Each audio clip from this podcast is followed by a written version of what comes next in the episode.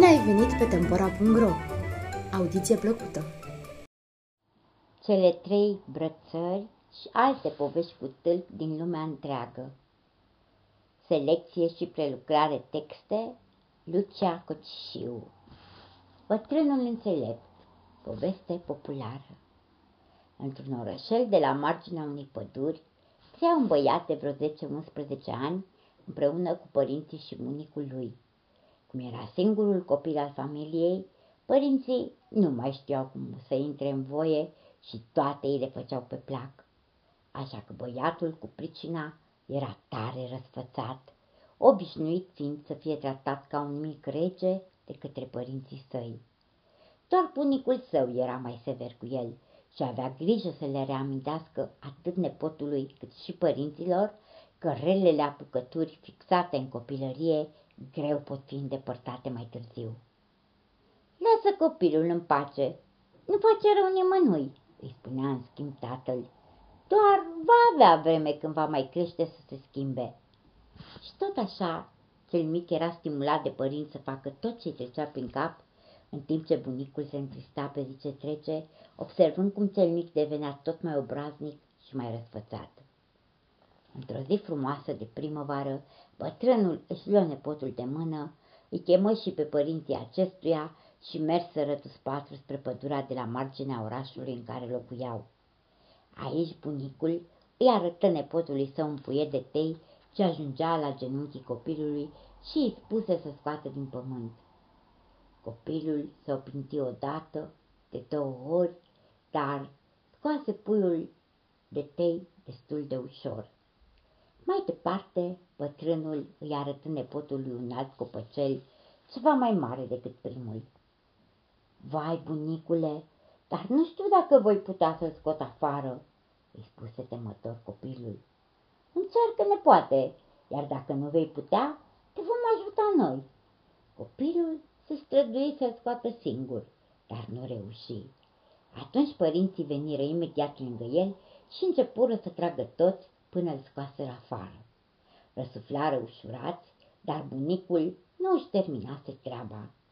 Intrară mai adânc în pădure și aici el le arătă nepotului și părinților un tei tânăr cu crești bogate ce avea peste trei metri înălțime. Ei, acum, ia încearcă să-l scoți pe acesta. Vei putea oare, copile? întrebă bunicul. Vai de mine, se revoltară părinții. Cum să-l scoată? Nici noi nu am putea scoate acest copac din pământ, nici dacă am chema ajutoare. Dar rămite un copil. Ei, ați înțeles acum, dragii mei, zâmbi cu amărăciune bătrânul.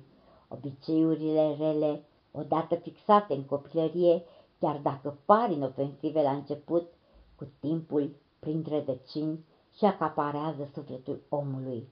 La vârsta inocenței, dacă este educat și stimulat să o facă, un copil poate îndepărta acest rău din sufletul său și singur. Ceva mai târziu va avea nevoie de ajutor, dar la maturitate, că rădăcinile răului s-au cuibărit adânc în sufletul său, nimeni nu va mai putea să-l ajute să îndepărteze acest rău, căci va fi prea târziu. Iată de ce vă spun eu să aveți grijă la educația copilului vostru, să nu lăsați răul să intre în suflet de mic, căci tare greu îi va fi mai târziu să scape de el. Vegheați să creșteți sămânța bună în sufletul copilului vostru și mai târziu el va ști să cearnă binele de rău și să-și păstreze sufletul curat.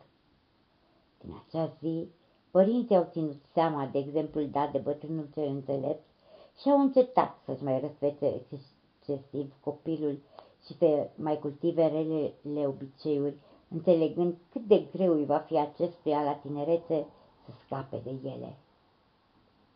Răsfățul în copilărie contribuie la apariția și cultivarea unor trăsături negative cu repercursiuni pe termen lung asupra caracterului. De aceea este bine ca răul să fie tăiat de la rădăcină din copilărie când părinții mai pot interveni, pentru că mai târziu când relele de prinde s-au instalat, este mult mai greu să faci curățenie în suflet și în viață. Pisica, odată râzbiată, nu prinde șoareci niciodată. Copilul nepedepsit rămâne nepricopsit. Această poveste este apărută la editura Antea și poate fi achiziționată de pe site-ul editurii www.edituraantea.ro